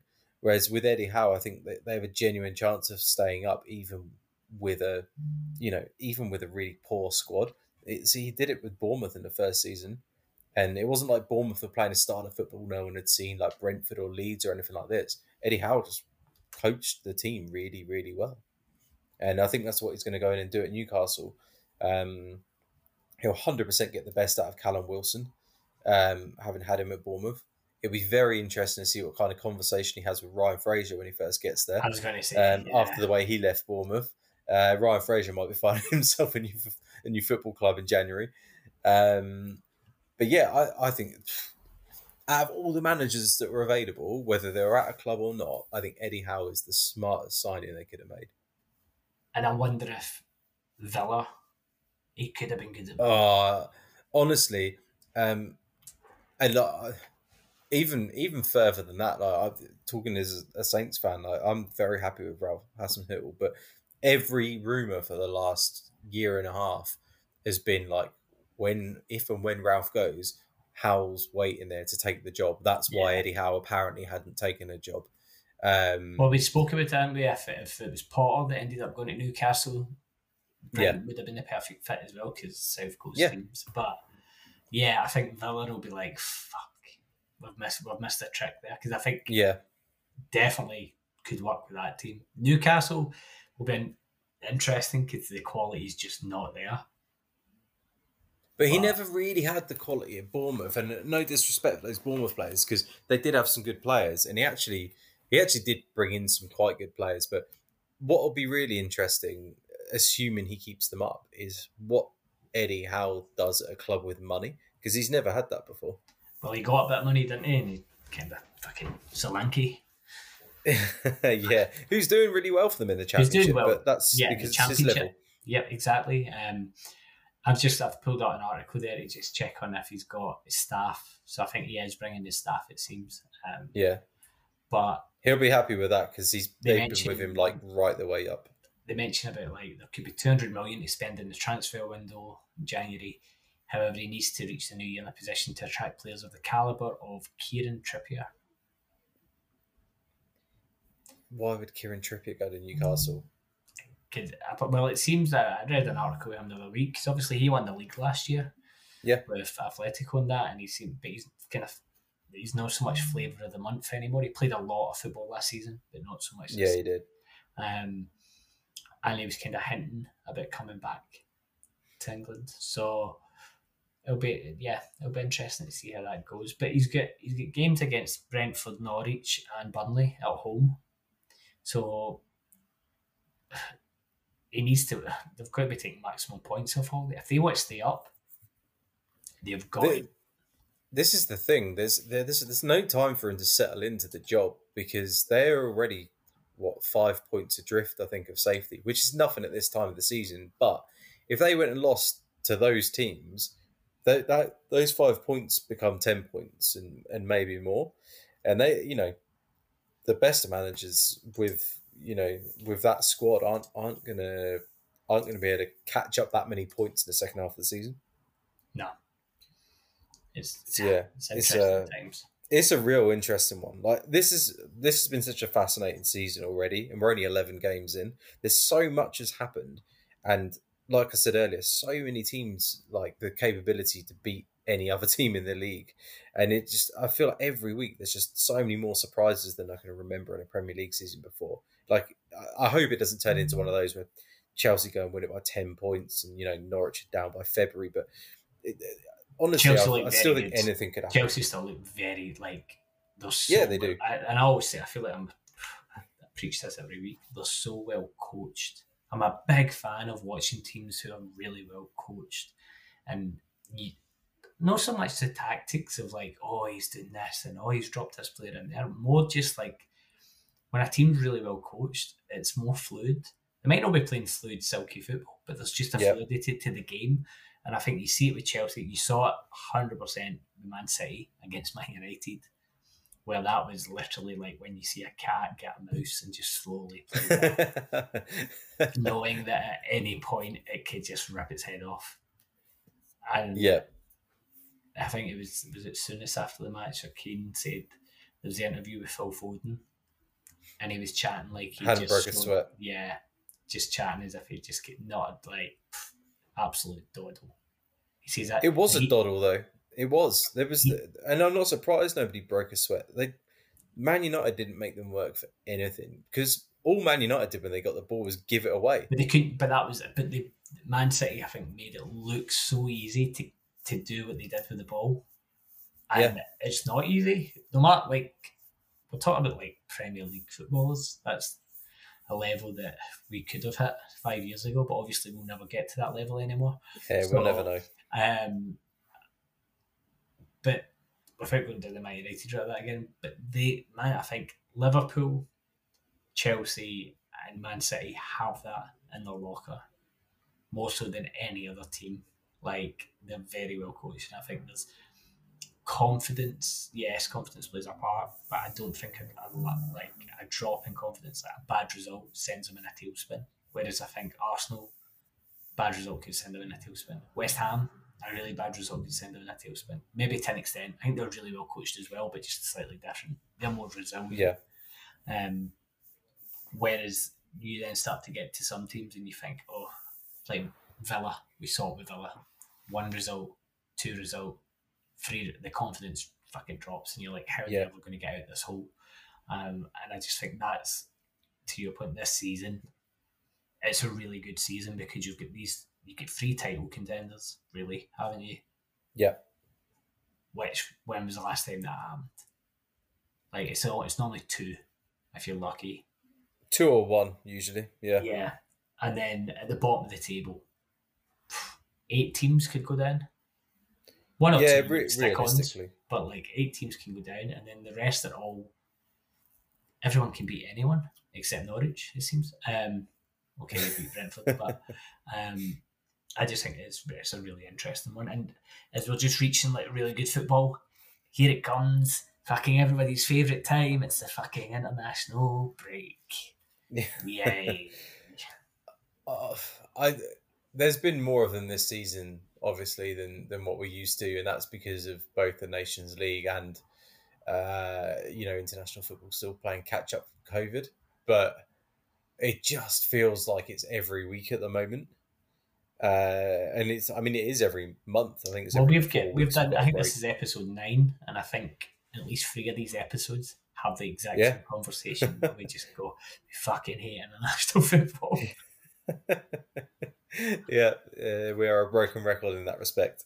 Uh, but yeah, it's uh, it's just they've been way too much of it. I think as well because the because you obviously lose the one weekend of domestic football, but it no, normally you used to there being you know a couple of games on. I think it used to be like a I don't know Wednesday, Thursday, and then like a Saturday, Sunday, Monday, or something. Now it's like every day in that gap from probably from the Yeah. Tuesday right on to like the Wednesday or the Thursday, even South America. It's just nothing but international football. Clive, Clive Tyldesley mentioned that in the, the Rangers commentary yesterday, where he was kind Yeah. of talking about how it's it's actually not too bad because X players away and they play on this day, and then this player plays on that day. So actually, they'll be back on this day, and and you're kind of like, to your point, it used to just be you go away on international duty, game on the Saturday, game on the Wednesday, team comes back, you play Saturday or Sunday. Whereas now it's like, okay, I'm going to watch my, I'm going to watch Glenn Kamara for Finland on Tuesday. Then on Wednesday, Hagi's playing for Romania, right? And then on Thursday, and even then, like, I don't, I'm happy if they're playing and I'll look for the result, but I'm not watching the football. Like in my head, football is now stopped until like the 20th of November. yeah, it, despite the fact that there's so many matches on, I think many that's part of the problem as well. There's just it's too much. it's saturation, and I know that the I love that Arsene Wenger and FIFA's solution is we need more. Yeah, We've got to the World Cup every two years because people want to see superstar players all the time. No, we don't. We really don't. no, maybe kids want to, but like everyone else certainly does not. Fucking FIFA generation, but how how they going to? It's not even going to get called FIFA anymore. That was the big fucking news. We've not even touched on that. FIFA turned around and asked EA for a billion billion dollar deal for the naming rights. Yeah, it's unbelievable. fuck off. Nobody said nobody like yes, it's called FIFA, but fucking people forget. Remember when it was a Coca Cola Cup? It was a Bar- Yeah. Barclays Premiership. Fucking like we move on, we forget. It used to be the Rumbelows Cup, the Littlewoods FA Cup. Ah, I remember the Littlewoods, yeah, Littlewoods FA Cup and the the Carling the Carling Premiership. like, like yeah, it'll be a blow not to call it FIFA, but the world changes, and yes, they want to pander to oh the young people. They were competing with the Fortnites and that. Yes, you are, but by shoving more of it down their throat, it doesn't make them engage more. No, uh, absolutely. One one thing I will say on international football though is that I do have like a, a sort of a slightly renewed interest in it now, like following the Norwegian national team because I think we said in the last international break, it's you know with England it's boring because you expect to win the games and then oh you go and draw one and the press go to town and it's just the whole thing's really dull. And in Scotland, obviously you've, you've mentioned a number of times the sort of the, the sort of apathy you've got towards that. Um, but yeah, with Norway, for me, it's like a like I said, it's sort of renewed sense of interest because they've got a really decent team on paper. Uh, annoyingly, most of their star players are still injured, but they've seriously good chance of, uh, of of of qualifying for, for the World Cup or at least getting the the playoff spot. There's two games left now. They've got Latvia on Saturday night um, at home, which I'm going to go out and find a, a pub to watch in because I think it's going to be a cracking atmosphere. Like everyone's already talking about it. It's going to be a really big game. Can you not get? and then is it? it? Is it oh, I already Oslo? looked, mate. No, there's No yeah, chance. it's in it's in Oslo. But there's no chance of getting a ticket. I, I looked up way too late, but uh, yeah, that that would have been great. I know uh, quite a few people that went to the. Uh, the, the the previous uh, the previous home game where they beat Montenegro uh, with two goal two goals from Elyounoussi, and I watched that on TV and it was it was wild. It was such a great atmosphere. Um, yeah, I would love to go to one of those games.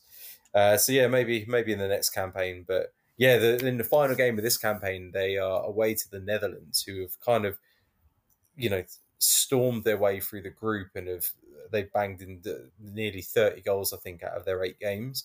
But it's still tight between them and Norway. Assuming they both win their games on Saturday, they'll be uh, just Netherlands shootout? will be two points ahead. Um, so a, a draw for Holland would see them through top of the group. But if Norway went and nicked a win in, in, in Holland, all of a sudden they top the group and, and directly through to the World Cup finals.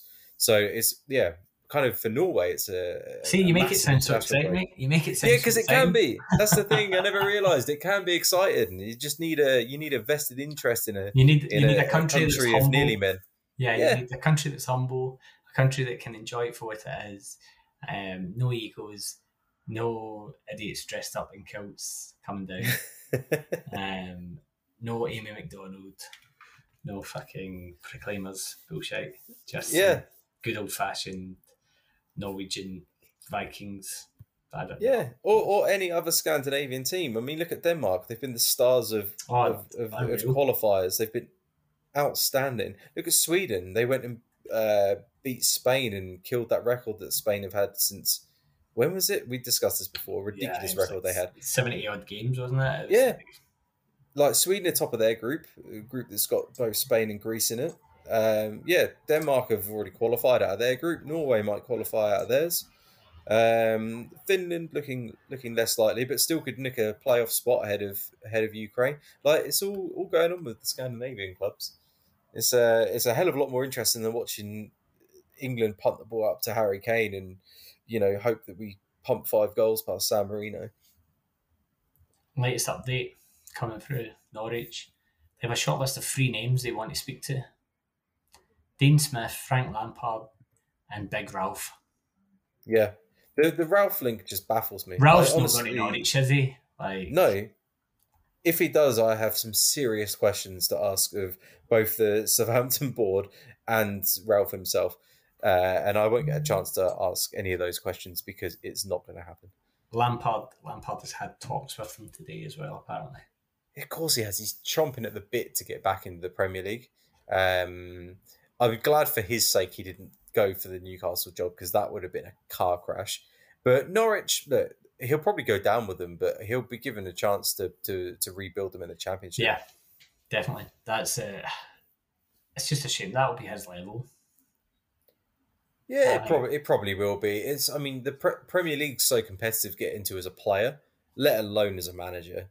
Um, it would gone are- gone are the days when you know Phil Brown can manage in the Premier League, or uh, you know trying to think of another equivalent, or you know like an Alan Curbishley or someone. It's like it's it's ultra high level elite management from Yeah. the top to the bottom.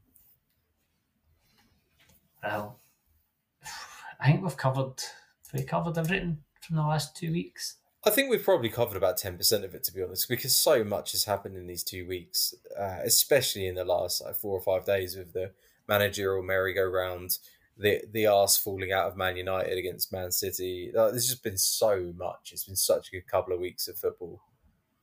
We've not even touched your Andy's European corner. But No, we haven't, but, you know, we've done a Scandinavian corner anyway. yeah. Europe, yeah. Europe, Europe's, Europe's getting boring again. Real Madrid are top of the league.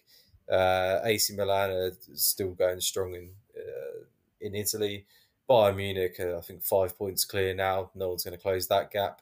Yeah, done with the rest of Europe. Premier League's where it's at. So much more interesting. Nah, mate, SPFL.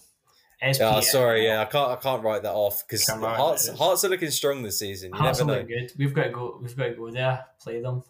We've got. We've got big. We've got to make or break Christmas time.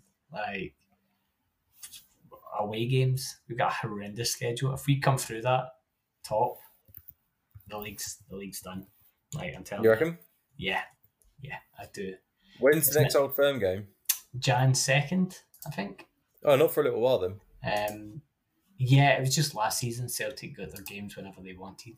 To be fair, um, we play over a period from Nov- from December. We've got Hearts away. Um, then we've got St Johnstone at home. Then it's Dundee United at home, but we want to get a bit of revenge because they're the only team Yeah. that's beat us this season in the league. Um, then it's Aberdeen away. No, Aberdeen, yeah, Aberdeen away. Then it's Celtic away. Um, that's nice. and then it's Livingston at home, but it's like uh, the winter breaks back, so we've got like a 20, 23 day shutdown. Where absolutely we should not be going to Dubai. Absolutely don't fucking go to Dubai. So anytime we go to Dubai, we're top of the league and the arse falls out it. So we're not going to fucking Dubai. Um, and hopefully Gerrard's still a manager and hasn't taken up the reins of fucking Burnley or whoever else sack a manager and decide that like fuck it. Well, maybe maybe when Hasenhüttl goes to Norwich, uh, maybe Southampton are going for Gerard. Yeah, yeah, maybe. And then Who knows what to believe anymore? Yeah, it's, uh, yeah. Opportunity to to try and win some cups in the league and qualify for the Champions League, or like coach Danny Ings. Yeah, Which I know It's a big Ings decision. player, but it's yeah, it's like for like. Um, okay, mate. Well, anything else you want to add? Any shout outs? Has Twitter been popping off? we're still trying. We're still we're still trying to track down our international listeners. If you are an international listener, because we've got the stats to say we have some, please, please contact us. You can you can leave a message on Anchor if you're using that, which I think through Spotify you can do that as well now. You can find us on the podcast at Away Days Pod on Twitter. Sorry, not on the podcast. Um, you can tweet us on Away Days Pod. Let us know where are you listening. I think we should do a Q&A next week as well, mate. Maybe because international break. yeah. I think that that, that could be fun. I think uh, yeah. Let's let's put it out there. We'll put it out to all of our all of our Twitter followers, but maybe go a bit a bit wider than that as well. Yeah, maybe maybe just start like emailing company wide emails. yeah, Reply all, send to all, whole company. Please take me off this chain. yeah. I'm definitely doing that. All right. mate. Well, it's been an absolute pleasure. We will definitely be back next week. We never We even addressed indeed. why we weren't here. That was my fault last week. House renovations, but we're back on track. Yep, we will be back, and we'll have plenty to say about the uh, the big England and Scotland games. Oh know. I think we're all. I think the listenership's all excited for Norway now, mate. Yeah, they should Yeah. be. I, that's about as excited as I can get, and I've, I've saved it all for the Norwegian national team. Well, we look forward to it. Okay, guys, thanks a lot for listening, and speak to you next week. Cheers. Cheers. Speak to them.